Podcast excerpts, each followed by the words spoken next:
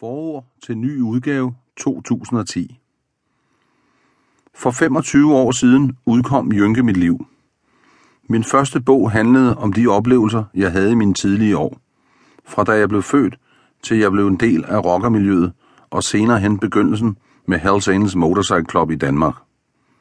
Siden har jeg fået udgivet yderligere to selvbiografier og fire romaner og ret mange artikler. Og havde det ikke været for min måde at leve livet på, var det sikkert blevet til endnu flere. Jeg er nu engang først og fremmest biker og medlem af Hells Angels MC. Derfor må forfatterskabet gang på gang vige for fest, farver og klubliv. I 1985 befandt jeg mig i Paris, hvor jeg færdiggjorde min selvbiografi. Der var tale om et håndskrevet manuskript på næsten 1000 sider, som blev sendt hjem til min gode ven, filminstruktøren Ib Markvart, der herefter afleverede det til forlaget Tiderne Skifter. Journalisten og forfatteren Erik Thysen gik i gang med den nødvendige beskæring, så der kunne komme en bog ud af de mange sider. Da mit liv udkom, befandt jeg mig i Kanada, på flugt fra alverdens politiorganisationer, og først senere dukkede en af mine brødre op med et eksemplar af bogen. Jeg læste den og gav den videre med det samme, da den stod så dårligt med mine falske papirer i tilfælde af politikontrol. Som landet lå dengang, kunne jeg ikke selv være med til redigeringen af bogen, og hverken forlag eller jeg har før nu, 2010, ændret så meget som et komma. 2010 er 25-året for den første bog i triologien om mit liv, og samtidig året, hvor jeg fylder 50. At nå en sådan alder og komme halvvejs gennem livet, især når man ikke havde forventet, at man skulle blive en dag over 30, giver anledning til selvrensagelse og til at gøre status over, hvad der er sket, og hvad der vil og må komme. Derfor er der også en ny selvbiografi på vej, og i samme åndedrag har jeg valgt at redigere mine tre selvbiografier, og særligt min første bog. Det trængte den til, for selvom min ven Erik Thysen gjorde et fint stykke arbejde i 1985, så var der masser at komme efter. Hele tre selvbiografier fra en ung mand på 50, og så er der oven i købet en mere på vej. Og men det har nået lange udsigter.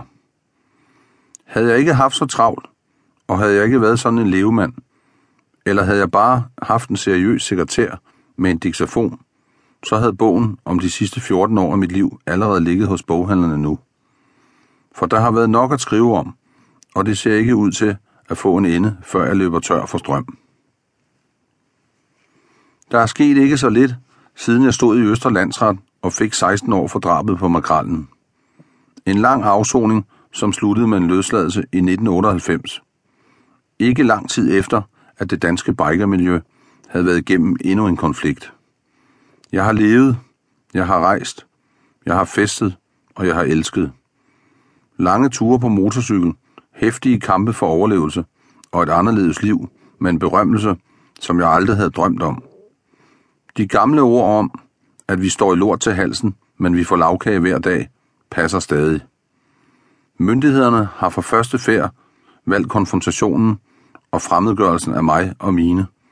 Det tager som det kommer, men aldrig uden kamp. Efter en lang karriere med skriverier, er det kun den mest fordomsfulde og stupide skallepande, som vil stille spørgsmålstegn ved mit forfatterskab. Vi er kommet en lang vej siden nogen påstod, at det var Erik eller andre, som skrev mine bøger. Og nu har jeg så endelig fået redigeret den bog, som har betydet mest for mit forfatterskab.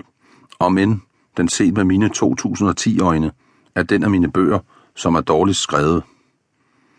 Med ærlighed kommer man længst, men det havde nær kostet mig dyrt, da jeg mange år efter starten på mit liv i offentligheden blev udsat for det vel nok mest alvorlige angreb på min person og anslag imod min tilværelse.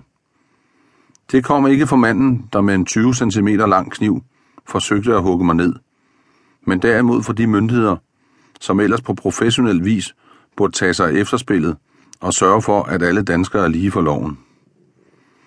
Jeg har haft travlt i weekenden, sagde overlægen med et lille smil. Ikke den overlæge, som skulle sikre, at jeg levede, men derimod den overlæge, der skulle undersøge, om jeg var farlig, skør, og alt det, som kunne anbringe mig bag trammer for evigt.